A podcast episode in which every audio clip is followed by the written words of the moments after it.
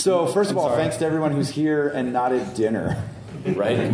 Good job, guys. We Good appreciate job. you guys either saving your hungry late or being responsible and having already eaten. Nice work. Or, or just drinking a lot of beer. Damn right. I had ice cream with Josh. Yeah, we That's did. great. All right, so this is a panel called Breaking into Board Games. Am I right? Yeah. Somebody tell us what the book says our panel is called. All right. So, uh, what we're going to do is we're going to talk about uh, our own experiences in getting jobs in the board game industry. Uh, I think all four of us are comfortably ensconced in full time uh, nerd industry things to some degree or another that are all game related. You guys are nerds. Well, yeah. Thanks, Josh. Josh is the board game bro. Yo, nice, yo, nice uh, little man bun back there. That's cool. Yeah, so we're going to talk about like uh, the ways that we got to where we are, and maybe give you guys some advice on the stuff that we thought was awesome for ourselves, and will hopefully maybe be awesome for you, and also some of the stuff that we really wish that we had been told before. To not. Uh, Fuck you, Thor. I'm trying to be serious here, guys. Do you guys have any idea how Look at hard it Josh's is? hair. Do you know how hard it is for me to be the serious one? I'm enjoying it Oh, I actually. just assumed you'd be off the rails already. You're fine. oh, also, real quick, uh, we're gonna we're gonna cuss a lot. Are there any kids in here?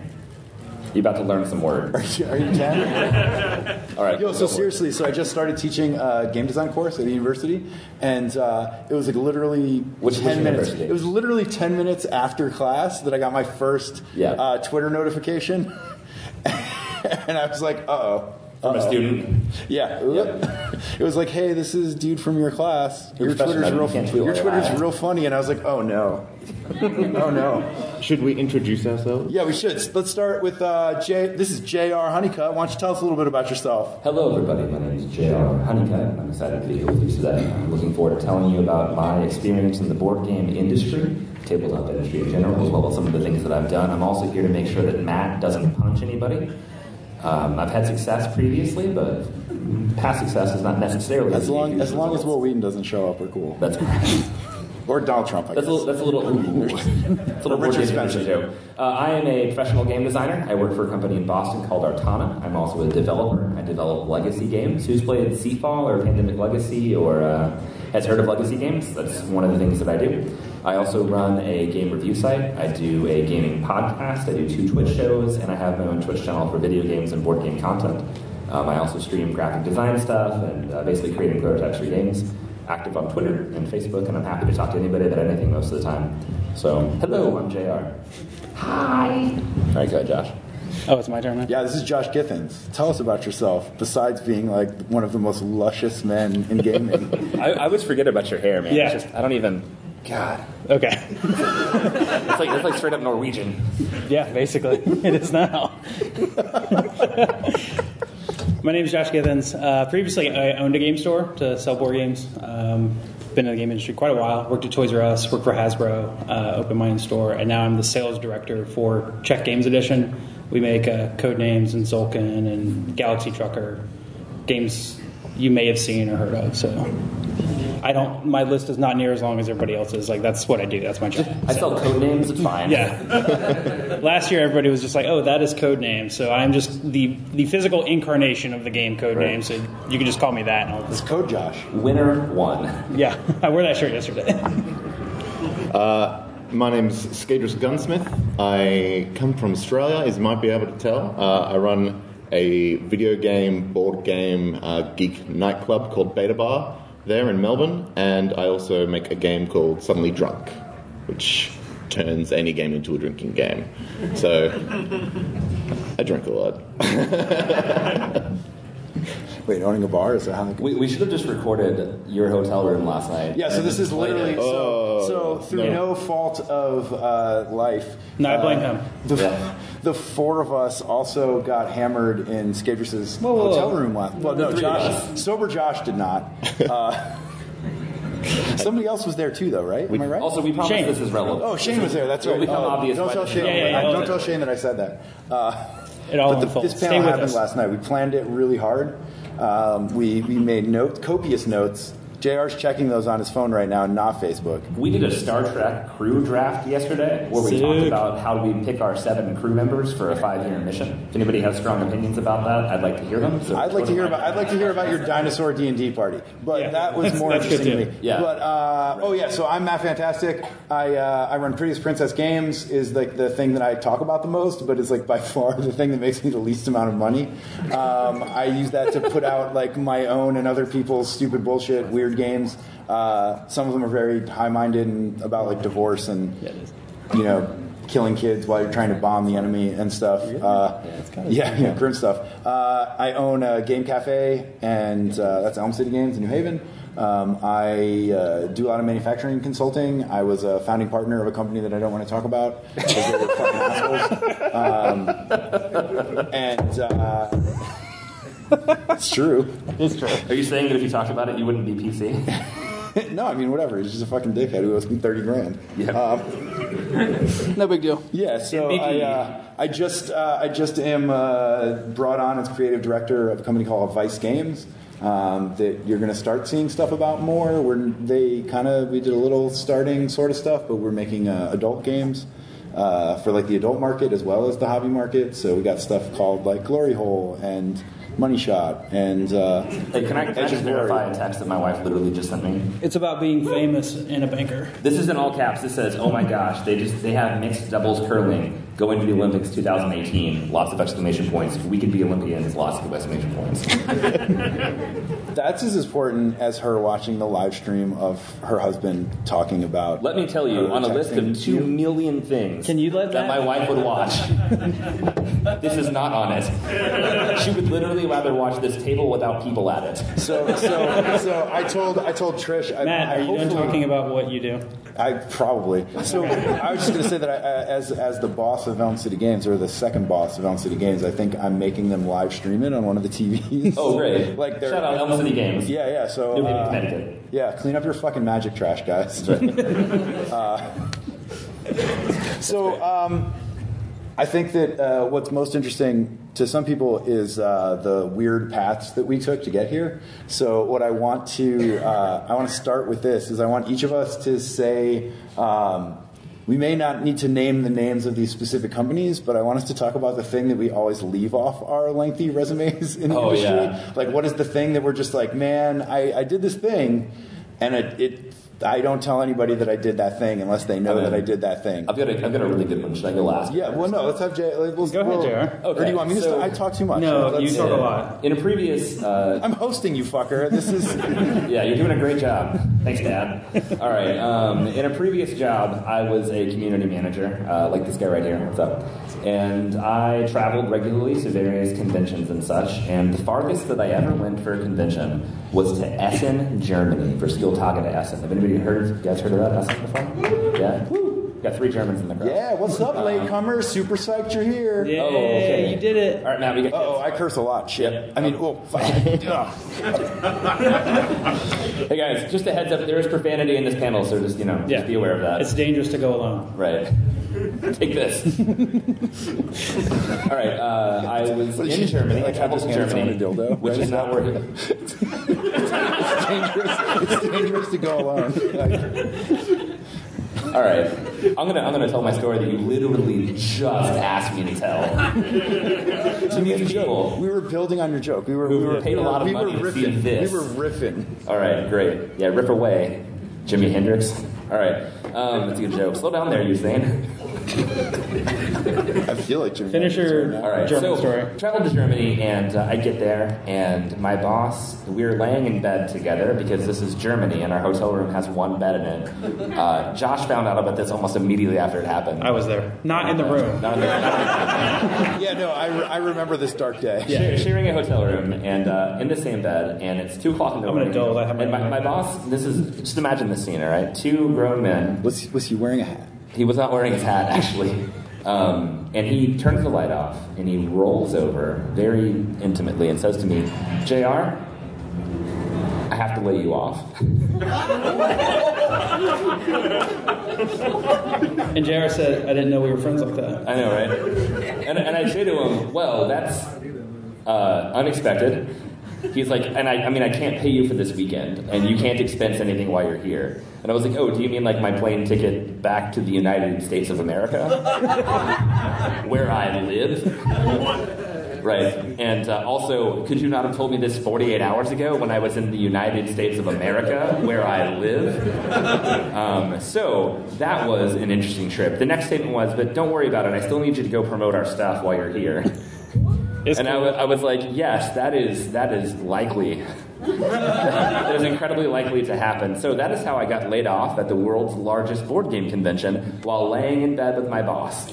Also, also, just just to be clear, because I, I want to make sure that we're we're not doing this to like shit on the people that we're talking about. This is really just this is more an informative, Yeah, like no names. Like, This is just one Or weird even, ass if- thing even if you figure out who to it me. is, it's not that these necessarily these people Right. are like awful and we're mad about it. It's Right. more just like these are the tribulations of Correct. trying to like do things. like real stuff happens. Right. Yeah, like Basically. it sucks Right. sometimes. Real Like, like he and I are still great friends. We're fine, right? We still share beds regularly. It's no problem.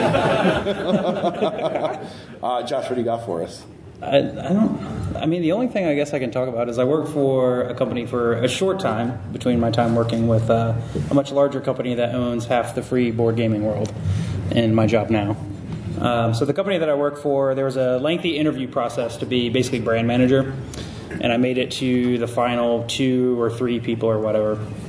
And instead of just choosing one of us to be the brand manager, continuing with the team like they had, they created a whole new uh, position for me because they, they wanted me to come on board. They liked what I did. I was friends with people at the company, so I became the uh, the sales and marketing director for this major major collectible card game that you have all heard of. Maybe maybe all of you haven't heard of it. It's, we'll get into that in a second. you say that it's magical. No, it's not magical. This game is not magical. All right. So after being there for about six or eight months, we were trying to decide what we were going to do with with the game. What are we going to do with this card game? How are we going to invigorate new life to it? How are we going to grow it? How are we going to market it? How are we going to brand it? How am I going to sell more of it? Because that's I love selling things, by the way. Um, so we kind of came up with some ideas and did some stuff, and I had this great idea, and then. Um, a couple months later, like two weeks before GAMA, which is another giant industry show in the U.S., my timing was actually more fortunate than JR's because mine was like You two. didn't get laid off across the world. No, no, mine was like two weeks before this major thing where I could go talk to all my friends and maybe find another job in the industry. They're like, um, we're going to go with that position that we created for you. We're getting rid of that. so you don't work here anymore, basically. Hand in your T-shirt. Yeah. and we're going to take the, the, the brand in another direction. And then I found out about six months later, the world's giant conglomeration bought the IP that I was working on, and they are going to do with the game what I suggested we do with the game, which is pretty cool for me because it's like, oh, I had a great idea. We just weren't able to implement it. So it sucked that I got laid off. I really like working at the company, but again, it was like just kind of out of the blue, kind of like JR's thing, like. Business decisions have to be made sometimes, and it sucks. And like, we're still friends. I still talk to everybody at the, that old company, and like, sometimes You had an business idea that was business. so good that it it was so your it was so good they had to sell it to a bigger company Right. to implement this idea. My idea was too big. Uh, Skadris? You probably have none because you're just a successful dude. That one time he drank Foster's. No, no, no. you say successful dude, but I'll, I'll put it this way. I'm, I'm the baby of the group here. I only really have one title that I've put out, but let's put it this way. My biggest sort of failings doing board games and car games is that I didn't get into it soon enough. I mean, I've essentially been unemployed and below the poverty line almost my entire life. Um, and only in the past two years did I manage to, through crowdfunding, thank God, I managed to uh, start this bar thing that I do. And uh, six months after that, crowdfunded again for Suddenly Drunk. And Wait, who who did you crowdfund with? I don't even remember at this point. I think it was Indiegogo. yeah, Indiegogo, right? Indiegogo once, and you made the most money on Indiegogo and did the best. probably. No. Just a winner, bro. Uh, but no, but um, and then now I'm here and go around to all PAXs and fly around and stuff, and life's life's a lot better than what it was. Yo, seriously though, I just want to comment on how fucking hard it must be for all of you to want to stay in here when that door opens and it sounds like space adventure is happening right outside No, that let's- door. let's leave- Because I'm just like, oh leave- shit, I want to Jackbox see. games. What's that? Let's listen to these nerds instead of like playing Jackbox games outside, Yo, right? their their shit's real good actually. Jackbox games. Yeah, they're the great. People that are out there, like, Yo, you guys should just leave right now. Oh, also, okay. no, no, no, you're waiting, so you're much waiting, you're gonna get through the um, crowd. You're I gonna want to let y'all know. But We, clearly, we're not even talking about the topic, so we would understand. We were totally talking about the topic. we, Exactly. we went to Skadris's hotel room last night, and he was like, "Hey guys, mates, hey blokes." I went and I bought a bunch of candy from your weird American oh, stores, Oh, yeah. and he had What? chili covered gummy, bear, gummy bears that were called gummies and blood. yeah, they were pretty. That had a fork that came with them because you couldn't touch it. They're with your tweezers. skin. Yeah. Tweezers. It was like gummy tweezers. Yeah, I woke up tasting that in the back of my mouth. That was your weird story. So my, my story is uh, Yeah. I was hired. Buckle by, in. So I was I was hired by this company, and uh, it was real real cool. And uh, myself, it, we myself and another person were the first like outside hires. It was like uh, you know like a brother or family kind of thing.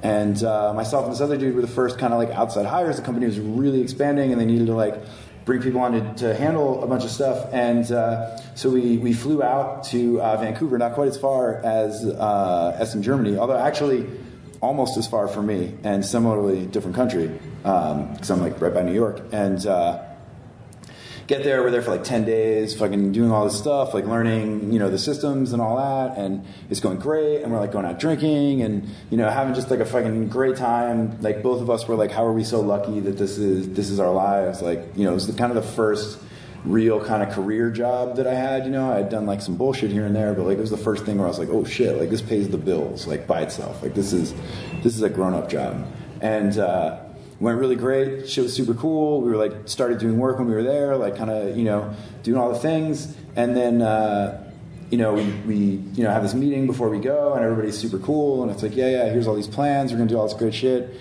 and then uh, like three days later after I get home, we have like oh you know we're gonna have like a video meeting whatever, and I'm told that like well actually actually we don't we don't actually need to hire you right now, and uh, that was that was not great. That's not as bad as getting laid off in Germany in bed. with your In bed. Uh, no, no, no, no, no. I said, I said I was not quite as far. it's not a Um, competition. I will say, however, I will say, however, that the, the yours is like a lengthier thing, whereas mine was just like I was the most excited, probably like ever. It was like it was like I opened a bike for Christmas, and then actually Yeah. it was like made of razor blades, and, and so I mean, I flew to Germany to get that bed. yeah. Well, no, you like you just like you know had a, a long term relationship, Yeah. and then you know whoever it was, It was literally was just actually like breaking up with a girlfriend. It It was was actually a exactly like that. Can we just agree they were both bad Yeah. and keep going? No. JR wants to make it a contest. I, always. How many push up? We're gonna have a push up contest at the end of this panel. Yeah, yeah. You do push-ups, and I'll get all these guys to do one each. We'll see who wins. Probably, probably me. Oh. What's up, gamers? All right.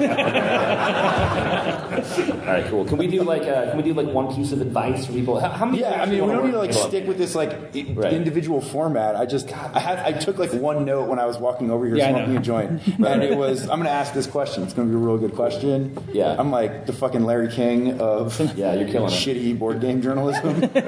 You're tapped out now. Yeah. All right. That's what I So had. Yo, who's going to the Royal Rumble on Sunday? yeah. Goldberg. I'm so excited. Me and Josh got ice cream today at four o'clock. It's all either one of us is eating today. Yeah. Uh, we watched Goldberg beat Brock Lesnar at, Su- at uh, SummerSlam. It's pretty. I ate, I, Survivor I, ate, I ate some Yeah. coffee and weed Yeah. You ate it. So, so, and, and some beer. so back to them. You asked about right. them No, and what they want to do. I asked that question. A bunch of you guys want to work in tabletop gaming. How many of you are game designers? How many of you are graphic designers? How many of you are? Oh, hey, Danny. How you doing? How many of you are artists? Yeah. You guys, y'all are the real heroes. Don't undercharge for your work. Don't undercharge for your work. Don't do shit for free for exposure. Charge. You are a human being. Charge for your work. Also, also, also, this is a thing that I am personally really invested in, and I'm not a big enough deal to make a real big deal out of it. But I'm trying to convince other people that this is the way it should be, and that is that uh, visual designers are just as important to the success or failure Fuck of a game project yes. as uh, like the game mechanical designer. Fuck yes. And so it's really fucked that you guys get hired, like work for hire, and we just like pay you Yeah. off at like "Yo, 75 bucks for this thing," and like you made the fucking game, like Right. you know, like you should be getting royalties, like push for that, like same same structure or whatever whatever the structure is. Ask what the compensation structure is for the designers, and if you're doing the entire artwork for the Right. game, obviously there's like a piece by piece. If you're doing piecemeal, it gets complicated, but but overall, if you're doing the entire visual presentation of the game, and then there's a mechanical presentation, like you should be getting a similar, if not the exactly the same compensation situation for that. The market for graphic design undervalues how hard it is to pick a font, basically. for graphic very design. difficult. Th- It's very we difficult. Thank you. That's right. Uh, cool. So we're gonna do Q and A here in a few minutes. We're gonna do it at seven thirty. This panel goes till eight, right? Seven thirty, damn, that's a lot of Q and A. Yeah, man. All right, big advice. Like, so I got, I got a There's big a lot advice that I, that I that I think all of us can can speak to Yep. is um, the best, absolute best, best thing you can do to help your career is to volunteer for companies, to go to conventions and volunteer for other companies. Because once you are seen like showing up on time and carrying boxes and being helpful and like doing whatever shitty job it is that you have, although a lot of times it's super fun, you're just teaching people games and having a good time and then maybe you're helping clean up the booth or something. Um, they see that you work hard. They see that you are able to talk to people. You're like all these qualities that that make it so difficult to assess who is and isn't worth hiring or or worth doing work with. And uh, you know, because They, they assess who who is and who is not cleaning up their booth currently. Yeah. They're thinking about hiring. Yeah, no, exactly. And you get to meet people. You're hanging out with the booth. Other people stop by the booth. Other industry people. Like you get to become a person that somebody knows. I think um, all of us, except maybe Skadris, uh, had our starts like volunteering for people, and like volunteering for companies has been hugely good for us. Yeah, I just, right. I just begged. It's not where I started. It's cool. What's that? It's not where I started, but it's cool. Oh, really? Am I the only one? No, No, I did it. Yeah. Okay. Fine. Like I feel like I was the main. I was the. I was the main show guy. So it was awesome. Went everywhere. It's super cool. it's so fun. But seriously, like you just go volunteer for companies. Companies are always looking for shit. Like there's always opportunities. How am I the serious one? You fucker. I'm super cool. I'm real cool guys. Don't worry. Codenames. So, so d- dovetailing on kind of what they said, because volunteer one. Well, and this is something that Jay and, R t- JR and I talked about when we were on our way to get ice cream. In case you didn't know, Hot Fudge Sundae. Wait, was that before or after you guys got steaks without me? Yeah, no. that was after. That was today. Steaks We were went to yesterday. Ruth Chris last night. I spent my whole weekend food budget on one beautiful 16 ounce New York strip. Yeah, you and it was incredible.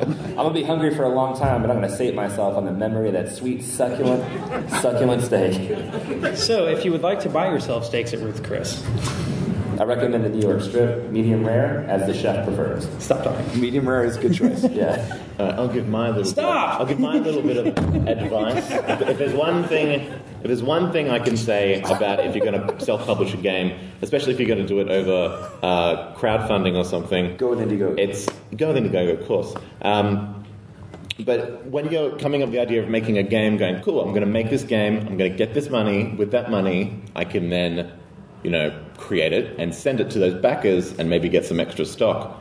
That's not the end of the journey there, and you need to really prepare yourself for what happens after if it's actually successfully funded. Because what happened to me is I made it like, cool, yeah, like all my friends and stuff now have this, and you know, I'll put a little online store and I'll send some things out here and there. My job became a postal delivery person, and that's not what I wanted to do. I didn't want to, after making a game, then spend my entire time just like answering emails about people wondering why their game hasn't arrived after a week for, in Russia while I'm in Australia. Like, I've got better things to do with my time than answer things like that. You know that So Russia wait, wait, wait. super Super Hold on, Josh has a Josh has a thing. Josh has a thing. He's So, so before anybody gets to buying steak and ice cream and Indiegogo and all that stuff, uh, we asked the question: How many were graphic designers? How many were artists? How many were game designers? I think it's important to ask yourself: What do you want to do in the game industry? There are so many different avenues to get in, and maybe a graphic designer may or may not want to volunteer at a booth. Somebody that wants to design a game may or may not want to volunteer at a booth. Like there are many, many paths to entry. I, I still think it's good. I'm, I'm it's not good. saying it's bad, but I think understanding what it is you want to do in the industry is just as important because a graphic designer may not want to design a game to be on Indiegogo. So this advice for for some things is not applicable to everybody. Yeah, but at the same time, I feel like uh, the thing is that like nobody volunteers at a booth because they like showing up early and moving boxes. Like, oh, I don't want that to be my job. Like that's not Well- my career. But like showing up and doing that gets you the, the foot in, right? If you're just sending portfolios, how many fucking people email you? About like, hey, I have this great game, I have this great game, A blah blah blah. Like, and you're like, who the fuck are any of you, right? Whereas if somebody had volunteered for you, I replied to and email. and is like and is like, hey, well, I'm not saying you don't reply, but it's just like if somebody's like, hey, Josh, like you've known me for a couple years, I've been volunteering. Yeah, and again, Like, I'm not saying it's it's not worthwhile. I'm just saying that that might not be the path that everybody wants to take. So there are there are multiple entries. It is valuable. It will add to your your cred or whatever, but it's not a one size fits all. And sometimes just submitting your portfolio is enough. We've hired tons of artists just off of portfolio submission. And sometimes people just don't know. Just send your stuff in just ask and you might get it, you might not. The other things will add to it. So if somebody's been working with me for a year or two at shows, like, oh, I'm working on a design, or I do some graphic work, or I do this other thing, and then they submit it to me. It's like any other industry. Our industry is actually very, very small. Pretty much everybody knows everybody else at every Yeah. company. Like the whole industry is watching this show live on Facebook right now. All like all 27 of us, right? Um, so there, there are a lot of people that will submit stuff to us, and we may not want it, but I know somebody else that's looking for an artist or designer, or they, they're looking for somebody to work on development or something that I'll, I'll pass that information along I'll to. look. So that's it, it's always worthwhile, is what I'm saying, to do the other stuff as well, and it's not always get your thing on Kickstarter and hope you make a game because that's that's not the thing everybody wants to do in the game industry. No, and I think that's I think that's really true because a lot of people uh, I think there's this conception that like oh my god like I could never make a living in the game industry. And it's like that's fucking bullshit because the industry did over a billion dollars last year right? Like you might not make a living being Eric Lang like cool. Like How many of you know who Eric Lang is? like deal with that right? Good Uh, job, guys. well fine. You might whatever like. No, that's just fucking know people than I expected. hey you want to work in the board game industry? Learn the fuck who Eric Lang is guys. Like get, get your shit together. Um, like and uh, but really it's like people look at these things and it's like I want to be doing the thing that someone who has been doing this for 20 years is doing. And it's like well like that's a great long-term goal but you know what? Like maybe you're fucking doing mail You know when Eric Lang did it first? Eric Lang volunteered at Yeah. the, the Hasbro booth for WotC or whatever, back when it was before it was Hasbro. Yeah, no, exactly, exactly. And it's Yeah. like you, you, you, you kind of make it happen, and you, you kind of, you may have a long term goal, but like just getting that foot in the door. I mean, that's why I like the volunteering thing so much. Mm-hmm. Is that it's it's getting your foot in the door, getting a job. There's like there's so many jobs. There's people that are doing all kinds of shit. Like there are people that are in they're warehouse managers mm. That, that work for game companies, and it's like yeah, it's not the most glamorous, exciting thing, but maybe that helps you go somewhere else, or maybe you just get to work in a fucking cooler warehouse than usual, and you get free games. and Oh, stuff. this dope warehouse. It's inside a Yeah, space maybe, tank. like it's just it's just the, the most glamorous jobs are not there's not like there's not a bunch of people right like everybody wants to be fucking Michael Jordan well yeah like, you can also be you can also be the dude who like you know brings them Gatorade Could be and that's still pretty cool And that, and that was kind of my point to decide what you want to be in the game industry. Like you, maybe you want to open a store, that's in the game industry. Maybe you want to work for a publisher, that's in the game industry. Maybe you want to work for a distributor, that's in the game industry.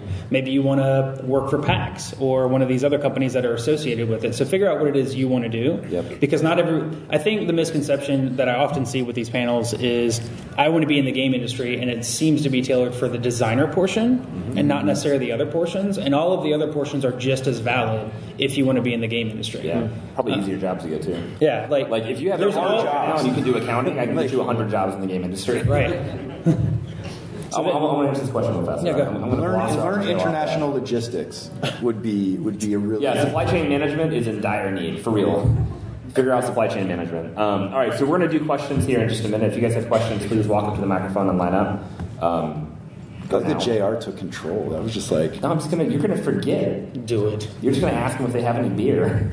Do you guys have beer? For yes if anyone has beer let's uh, let's let me All get right, one of those two guys. I mean like physically right now if you bring me a beer that would be great Right, right. Don't Um, raise your hand if you can't do that. Like we all have beer, like in a theoretical sense. I'm going to literally ask, answer the question you just asked me. Go Okay, for it. I'm going to do it again. Do it. All right. Uh, two things I want to say. First off, work is still work. Jobs are still jobs. You're never going to find a job in the gaming industry that makes you have this euphoric response all the time. I love making games. Some days I wake up and I hate making games. Josh's life is better because Josh just answers the phone and says, "You want 20,000 Codenames? Great," and pushes the button on his computer and hangs up the phone. But you know what? Sometimes Josh doesn't want to answer the phone because Josh is walking like Naruto on Netflix or playing a video game or whatever. Right? That's weird. Right. Maybe Josh is enjoying some ice ice cream on the beach in the middle go. of Tahiti. Better. And his phone Better. rings, and he's like, I got bad reception. I don't want to deal with that right now. But he has to, because he has to sell 100,000 more Codenames to somebody, right? All I'm Just- saying is, just one person, work is hard, right? Work is hard. Anyways, uh, things I want to say. How many of you artists, designers, graphic designers, etc., consider yourself creatives? Like you're creating content?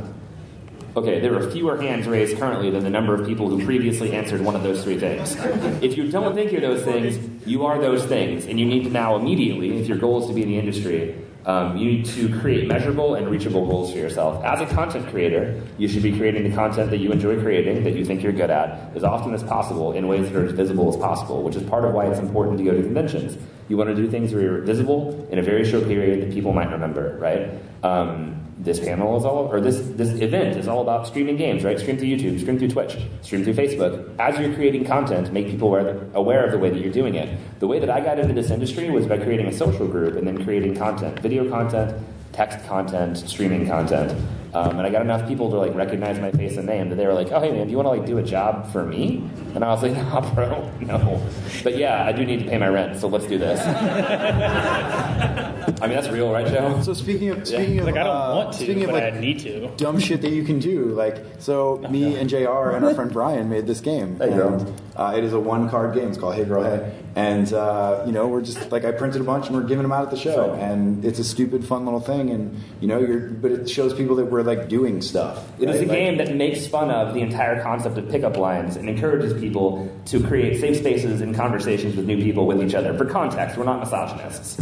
So, Yeah. I'm not a misogynist. I No, don't think no, that we is. actually struggled. This is a whole other We- topic. we had but really hard meetings we- about how to make we- this game. We struggled, yeah, like we wanted to make sure that it was it was the way Back we on the wanted it be. Let's take our first question. This is we? on the rails. This is on the rails. the, the, the, the idea is no. Here's the thing: is you might have who here has like a really fucking sweet idea for a game or an art piece or something like that, right? Like a Yeah, whole fucking. there are how more many of you- hands now than there were before. How many of you? How many? How That's many how of you- inspiring we are. Right. How many of you are in the process of making that really fucking sweet thing? That's like less hands. That's even more hands. No, that was less. That's fewer, fewer hands. Maybe you don't know what more Now And you're here's the seeing- thing, you're here's the thing, two hands here's the thing, one it's hand. like it's like a really dumb idea that's actually executed and being handed out and like seeing, Right. seeing stuff and being done Make is, something. is a million times better than like oh I have a fucking I'm gonna kill magic or like I'm gonna you know like I have this great idea like you know like that's cool like maybe you are but like until you fucking make it you ain't doing shit and Right. you haven't done shit. And by the So, way, like, you're not killing magic unless you have a $400 million advertising budget. And if you do, uh, come up here and meet me after the panel.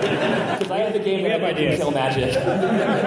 Uh, real quick before we move to questions, I'm going to plug Role Playing Public Radio. This dude gave me a card. He is recording our panel Is and that- is this putting it out on the internet. I should have say, uh, can you read that name again? That is Role Playing Public Radio.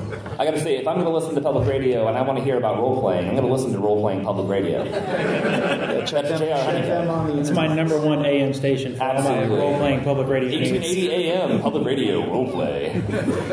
Roll for crit. 1920 radio. That's right, 1920 radio. 20 plus one. All right, first question, go.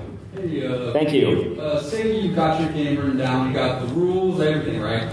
Uh, physically, you don't have it uh, built or made or anything like that. Do you, Then you ain't got shit because you need to play test it. Incorrect. Sorry, I'm a Okay. dick. You don't have to be physical. That was very useful. After you got it all, you know, done, you know, on paper, who do you like, reach out to to literally have it created? You? You, yeah, you, You. do that. They're called markers and paper. And, Yeah, no you know, cards. Just like make it. Pieces You. from other games and shit. So then you reach out to the publisher. No, no, no. You, no, no, literally, literally you make yourself. it. Like, go back to your house Draw and get it, some note cut it, and some pins. everything. I Yeah. can't. I can't tell you how many games I've played of like Antoine Boses and everybody's that's just stuff written on paper. Yeah. Yeah. I have a notebook that is just me writing stuff down, cutting it up, and being like, "This is the game. Yeah. Now let's play it." I've sold many games that were blank pen on cards when I showed them to a publisher. It's like, "Hey, I made this," and they're like, "Boy, I bet this would be really cool if it had art and better design." And I was like, "I agree. let's do it." Yeah. Let's Yeah, so- some creatives. The other, the other thing to keep in mind, and not saying your process is wrong, but for the way that I think, I can't imagine having a rule set down without having the physical components to put them in motion. So there needs to be something that you are manipulating, whether it's card stock or index cards or playing cards or stuff taken from other games, but get something physical that you can play Yep. and that you can show your friends and mm-hmm. you can start to work with. The other pieces will fall in place, but before you reach out to do final art or production, like you got to make it. Yeah. You, you just have to. Specifically, the reason that's true um, from a development standpoint is that um, it's very, I don't want to say, I'm not going to say that it's easy, I'm sorry. It is a different process to create a game in your mind and write it down on paper. That, that process prevents you from finding the weak points in your design because you'll never discover something that you didn't already know existed inside what you're creating. The moment you start creating a physical prototype, you will realize there are physical issues with information presentation where things go on a table. And as soon as you start thinking about how these things interact in physical space, which is important because this is a tabletop game, right? Uh, you'll realize immediately there are conflicts and challenges, additional space and room for design. Um, you have to do this work. It is the most critical work. Like people ask me, what's the most important part about designing a game? And it's doing the, it's making the thing. Until you do that, you're not there yet. And then you get there and you'll be like, damn, I'm way farther away than I thought, which is great because eventually you'll have a good game. The other That's how you really important tip is that uh, don't put a lot of effort into these prototypes until you're way, way further down the process. Yeah, like don't buy nice note You are going to change things like constantly, um, and you're going to be like crossing things out and changing a three to a four, and Yeah. like just ripping cards up and adding new cards. Yeah, and, just get like Right. card sleeves with a card backer in there of Yeah. whatever your favorite game about wizards might be, and then just write some stuff on paper and slide it in. It's Codenames, actually. It is Codenames. Yeah. I know. Just real quick, show of hands. Uh, who here has ever made a prototype for a game? Yeah. And then just hands down. How many of you have made a prototype and then before you actually played it, realized there was something wrong and had to make a new one? yes, there are more than half of the hands up. So just use note cards, use pens, your have pencils. And then, and then, and then, when you add in the people that also like who here made a prototype, and you didn't notice until you played it, but the first playtest, you were like, "Wow, Oh, this no. is so fucked. Yeah. What was I doing?" On, on- the other angle, there's there's also you could playtest it and find out that one small mechanic that you had is actually the core and one of the most part, amazing yeah. parts of it, and you can completely shift the pitch of what the game is by physically going down the well of playing it with friends and just experimenting. Uh, I've been doing that a bunch recently with the game I'm working on, and it has the game's completely flipped. It's gone 180, and it's amazing. Yeah. Thank you, man. We appreciate the question. All right, go Rangers, man. We'll answer as many as you want. Um, how important are characters and story to game development or for working for and uh, what sort of jobs are in the industry for that sort of thing? You mean like narrative creating, like world building? Uh, yeah. So it's really dependent on what it is that you're trying to do, right? So I think that as designers and people that are, you know, content creators, we like to uh, have somewhat, whether it's real world or fantasy world, when you have some sort of theming that gives you sort of a narrative framework on which to hang the mechanics.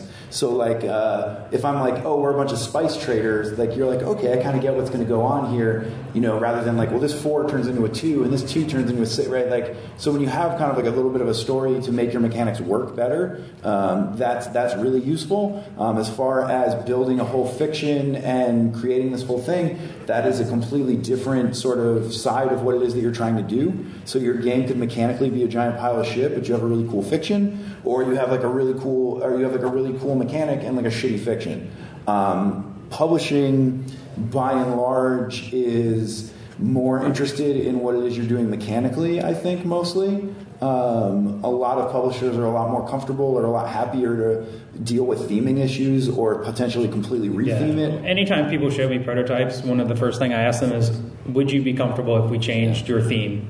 Without even knowing what their theme is, Could before they Codenames. just if you're not comfortable changing the theme, um, you need to be open to that stuff. And sometimes theme is very important, and sometimes it's not. So I need to know if, if that's okay. Yeah. I will say real quick from a design standpoint, um, are you a game designer or are you, are, are you a writer? Uh, well, I'm a, uh, the writer for our game that we are making. Great. Nice. Um, I will say from a design, design standpoint, um, if you're making a game that is simple or a game that uses mechanisms that are fairly common, um, coming up with an original theme can often lead you to design choices that differentiate your game. Whereas if you're trying to design from mechanisms, you may find it difficult to discover new and interesting things you can do. Oftentimes, when I come up with the things that I think are the most innovative about my designs, it's because I was thinking about how to represent something happening within my world, right? Like I got a bird that shoots rockets that have fire on them. How do I show that? And I'm like, damn, fiery dice right? Like I wouldn't have thought of fiery dice on my own. I'm an idiot. Um, but then you get there and you're like, ah, cool. What if we made a game game about man buns? What would that be like, right? Done, done. Put done. some man buns on a die. We're gonna we're gonna design that later. Uh, Thank you so much for your question. I appreciate it. Yeah, so just to uh, be more professional-ish about this, we're going to try to limit answers to like shorter because there's a big long line Yeah, of people. Yeah, and we sorry, are we? Are we? Are we having? Are we the problem with that, or? Yeah, yeah. Okay. I just told. I, I, I Stop talking. Okay, you're shortly. good. Next question, please. Yeah, hi. Um, you mentioned earlier about It's okay. You're good. about people in the game industry being mostly writers, artists, game designers. What about editors? Yeah. Yeah, that is probably a very valuable skill that more people need to hire. Needs editors more than I shouldn't say more than anything else, it's, it's a very unsung aspect of the industry, and it's actually what I'm interested in breaking into. Sure. Yeah. I hear Fantasy Flight is hiring. I mean, pick up a rule book and read it and cry, right? Yeah, one of, and what I've noticed, especially like speaking of that kind of one of the challenges that anybody that writes rule books, whether it's the designer or an editor or whoever, everybody consumes information and processes it in a very different way. And there are some rule books that I've read and I've understood flat out. And somebody else is like, "This is trash. I have no idea what's happening here," mm. and the vice versa has happened. So, I mean, that's definitely something that's very important, and those skills are desperately needed for any number of people. Yeah, I think that's something where your best bet is honestly to just reach out to companies and be like, hey, like I'm an editor. Yeah. Great. I, have been employed both in the game company. Great. I'm currently freelancing and suggestions. Cool. Does no rest. Thank you. Yeah, and, and that's that's needed from somebody at their kitchen table designing a game all the way up to the biggest game company there is, producing multi-million dollar or multi-unit sales or whatever. So great. Thank you so much. Hi, okay, this actually uh, ties into what she just asked.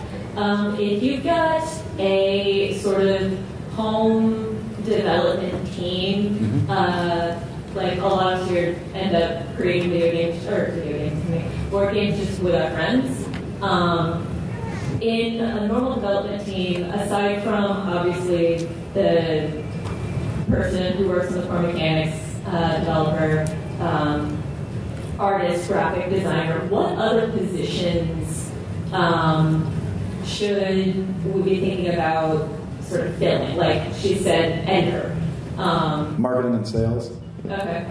Anything else? uh, logistics, I mean, so yeah, I was gonna, I was going to say that. Like, all this shitty, boring business stuff that you Right. may not be excited about. I like some of the aspects and hate the others. Yeah. Um, but the business is the most probably like place that is probably just as if not more important than, than the product and something that most people aren't excited about so they just do a really shitty job of paying attention to and it doesn't matter how good your game is if it's not on a fucking truck to the warehouse and then getting delivered to the people that want it like it doesn't matter because everyone will hate you because you fucked up well, they just won't know who you are, right? It's also worth um, maybe not not necessarily grab someone else into the company for this, but picking someone that may actually be like the speaker or figurehead for the, re- the representative for the, the game. Because when it comes down to it, when you're going to start going to conventions and showing people and trying to pitch it, um, a lot of us usually are not the best at communicating. Um, and I know that, and we say that all the time in the industry. And if uh, when someone comes up and they're like, you know, like Matt can talk the ear off anyone and convince them of something. If you can come and do that, or if you have someone who's best able to do that for you, um, you will be leaps and bounds. You'll be able to make connections. And You, you network need a so face. much more. You need basically. a face. You need yeah, a yeah. face. Whoever that is. They have to be able to talk to everybody and anybody and not lose it, basically. Yeah. Real quick, think about also like what you want from your game. Like Josh, if you just want to like make hundred copies of your game and move it along, you don't need that. Just somebody to do the graphic design, somebody to do the product design, which is like what does the box look like, what is the cover art, how do you get it printed, whether it's through a U, like a U.S.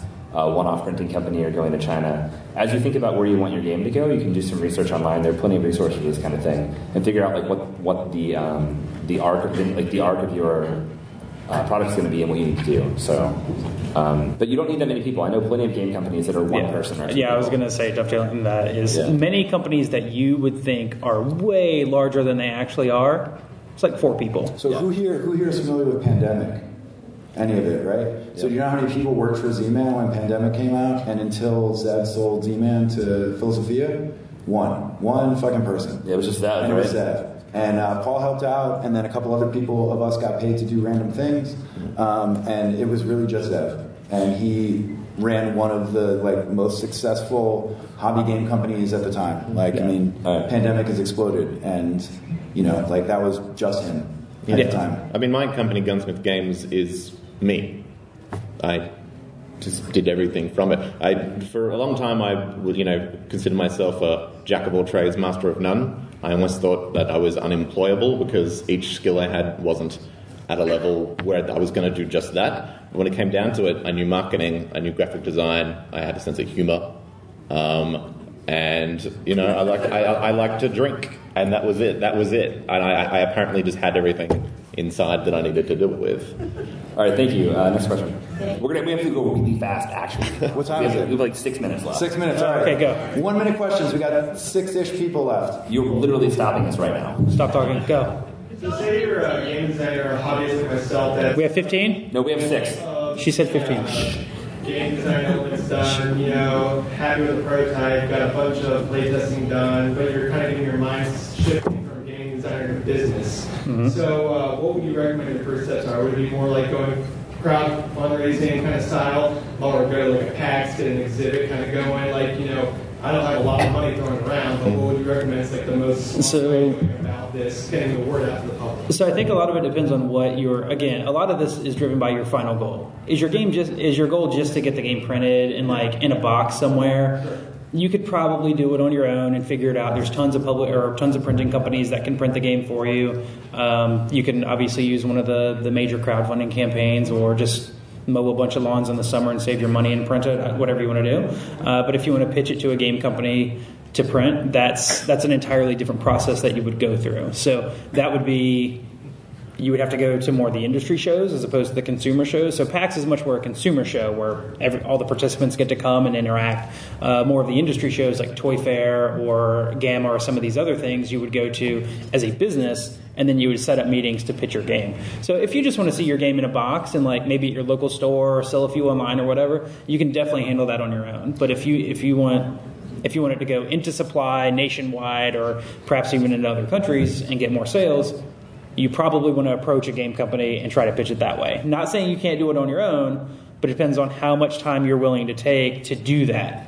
So there, there are probably two or three main paths, and you just need to figure out which one will suit what your end goal is. Well, and, and beyond that too, like uh, one of the biggest things is that uh, are you excited about shipping things to people and running marketing? Cam- no, I'm not. I'm not even trying to be funny. Like really, like if you want to just make games, don't fucking publish it yourself. Yeah. Like because you're gonna not make games anymore, or you're gonna barely, you're gonna have a lot of time that you're spending not making games, uh, especially because you're not gonna make enough money to like not have a day job of some sort doing kind of like you know the real truth is like you know you're not going to be some Kickstarter millionaire. Um, you might be an Indiegogo millionaire because they're a much fairer, better balanced crowdfunding platform.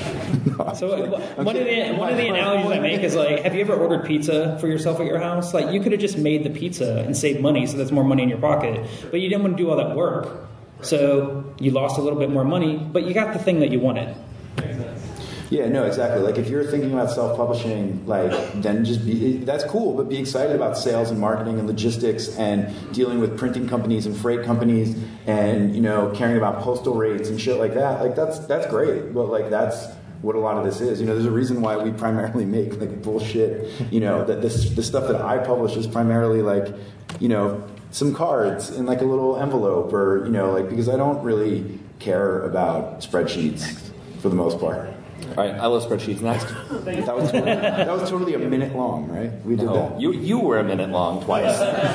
Thank you for hosting. I'm actually part of the team that you have uh, that we're currently play testing. One of our biggest hurdles is we're going to need an artist, and it's because we don't have the funds to pay an artist, but there would be a promise of Pay your artists. I'm all paying the artist. Yeah. I totally agree with that. If we're looking for someone who may be looking to work for free, uh, it sounds terrible. Even if you can find them, don't take it. Go find clip art, find stuff that's uh, universal use. What's the name for it? Um, Creative Commons. Just copy paste it. Or if you're, at, if you're at that point, find funds. Like, Right. if you're at that point, you should go to Indiegogo and do that Yeah, and find- budget find that. way. If Yeah. you're getting budgeting, always budget over what you would think you would need for artwork. By the way, and, and you can find a lot of artists on, I mean, DeviantArt and a lot Right. of places that are willing to do work for a very aggressive price. Right. Never do it for free, or at least build in some kind of build in a structure to where they will be compensated fairly for their stuff. I mean, that's the thing. That's the thing. At the end of the day, it's, it's not that you need to pay those people up front on something necessarily. It's just you know create a, a relationship where there's an equal exchange of power, and, and that, that you're building on the thing that they're doing, and you can't do it without them. Like, well, then if you make re, if you make if you reap rewards and make money, like they should also get like a fair share of that. That's that's really the whole point of it. Yeah, last point to that. Uh, don't work with anybody who will do the work for free. Because you want to work with people who are confident and qualified and charge for their work. Whether or not you pay them later or pay them now, whatever your terms are, that's fine. But you want to work with people who are professionals and will follow up and that you can hold accountable for their time. And it's incredibly difficult to do that when you're getting that work for free, right? Yes. So, I mean, that really matters. From your standpoint, you're a much safer company if you make good deals with people and they perform. Yeah, because you don't, you don't want your project to be held out for three pieces of free artwork. Right, because your cousin Jack is like, oh, I'm going to draw a mouse today or whatever. I don't care. like, I'll take that. Yeah. yeah. You don't have to take it, but I mean, Consider the advice. there you go. Good luck. Hey, cool hat. One quality voices are sexy. Is that, is that, is that wait, is that J.R.'s voice?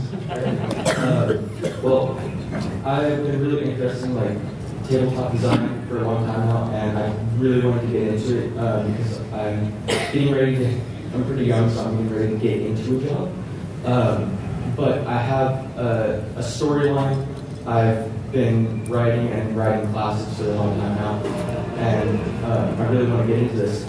So, what would be the first steps that you would take as a creator? Make a game. Okay. Yeah, no, just make stuff, and Get it's some gonna cards, probably stuff. suck or whatever. Creators create. It Right. does suck, but Yeah, but the thing is, the thing is, just make stuff and keep making stuff and Yep. keep changing stuff. And if you, if you make something that you really love and like, you know, you can work on it for a while, but also make other stuff. Don't Right. just like, don't make this baby that you can't take anything away from. I think the leap you need to kind of look at now is um, you need to actually figure out, all right, I'm doing this, and do it. Like, open up that Word file, get it down, and as soon as you, you reckon you've got that, then just make it. And at that point, but you can do it. thank you so much. Yeah, real quick, um, separate yourself from your dream of doing this thing, and I mean, leave that dream, have that, but on a day to day grind, like schedule yourself two hours a day that is opening up a Word document, typing up your game ideas, and then figuring out exactly what prototypes you need and how you build that thing. And then the next day, take that same two hours and actually cut out stuff and build it and write it down, put it on a table and test it. Make yourself do this two hours, three or four times a week, whatever it is that you need. But get that dream out of your head and start focusing on what can I do today and tomorrow to get a little closer to making a game that I want. Do that 50 times, right? And you'll find that you're making games for a living, or 100 times or whatever, you'll get there, right? But it's all about day to day grind. That's what it is. Absolutely. Thank you so much. Yeah, for sure. Thanks, man. Good question. Also, good luck. Thank you. Yeah. Hi. Uh, first, I'd like to say I would really love to hear more about having, uh, y'all having ice cream before. Um, Yeah. It was awesome. I had, I had, I had hot fudge with no cherry. Sounds great. Yeah. The subject of specific entry points was touched on very briefly, mostly just the mention of volunteering at conventions like this one. I was wondering if y'all had any suggestions for specific entry points to pursue, specifically for an artist trying to get Yes. Absolutely, yes. Can I, do you guys mind if I? Yeah, go. Okay. All right, what you want to look for are not large conventions. Large conventions are a terrible place for you to go and get people's time. What you want I- to look for, what? I would disagree as an artist. I think getting a booth at Gen Con in the Artist Alley, like, I almost everyone there I know has gotten work from being there. Yeah, I mean, that's fine, but that also costs a lot of money, right? Oh, well, you said don't go to like a big. Yeah, I mean, like as an artist looking to just show your portfolio to people, like focus on local conventions that have a few hundred people in them. Uh, particularly like game design conventions are great because you'll meet people who are doing their games currently and are looking for artists. Well, bigger bigger than that, you gotta at the big conventions. It's good. Don't have a booth, but you need to. You can call companies and set up a portfolio review, and say, hey, Wizards of the Coast, like I'm gonna be like Wizards of the Coast has like specific like dates and stuff where they do portfolio reviews like around around the country. Um, but in general, like you can call up a company. Like you could probably call Josh up and say, hey, I'm an artist. I'm to be at, at PAX South. Um, you know, do you have like 15 minutes to to, do a, to do a quick portfolio review? and like the answer is probably going to be yes. You know, like just reach out to people and say, hey, like you know, I'm going to be at this show. That, that's another thing is that the in-person thing is huge because um, you can be really talented and still kind of get lost in the shuffle when you're emailing stuff. But when you're like, hey, I'm at this thing. You know, give me 15 minutes, like you're going to get that 15 minutes. You know, like you're, you're going to be there, you're a real person. You took the initiative to do more than just send an email or whatever. Here's a link to my shit. A thing to consider also, with, touching on that, is find out where companies are headquartered in the country mm-hmm. and find what conventions are near them because oftentimes people from the companies will just go and walk the conventions. Right. Like Steve Jackson is not far from here, and I know for, for sure that a bunch of them just go to the local shows and they'll look for artists and stuff. Just plain clothes. They don't have a booth. They don't have a thing. They just go. And a lot of people that I know in the industry have found talent that way. They're just at, like J.R. was saying, they're at a smaller show. They can, it's nearby. It's not a lot of cost for them. They're, they're you see a lot of stuff. Like Metatopia in New Jersey that Matt and I go to every year is a wonderful place to meet publishers who make incredibly popular games who are there to just like have a couple beers and play some games and test stuff. So yeah, small conventions are great. Big conventions can also be great. If you're doing a big convention, pre-schedule your time. Don't expect to just walk up and show them stuff. Yeah, if you come to Gen Con and want to show me something, it's not going to happen. You need Yeah. to schedule it. But if I'm here and you walk by, I probably have a few minutes to give you. Yep.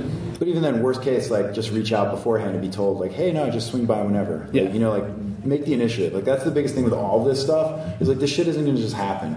You need to make it happen. You need to like chase after people. You need to talk to people. You need to be aggressive. Like no, don't be a fucking asshole and like you know salesman whatever bullshit. But like you need to be like showing that like you care about this thing. Like you you are going to work hard you are gonna you know you're gonna put in the labor you're gonna put in the effort if you can't bother to like come meet with me for 15 minutes well then why the fuck am i gonna hire you like Also, on that note, this industry is actually probably one of the most accessible as far as the creators, the designers, everyone. Like, you're all here. We're all here for the exact same reasons. And we're totally accessible. You can walk up and find almost anyone from any company and have a chat at some point. Um, and if you do make the time to set up meetings, they, you'll probably 100% get it. All right. Yeah. Thank you. Next question. How's it going, James? Good.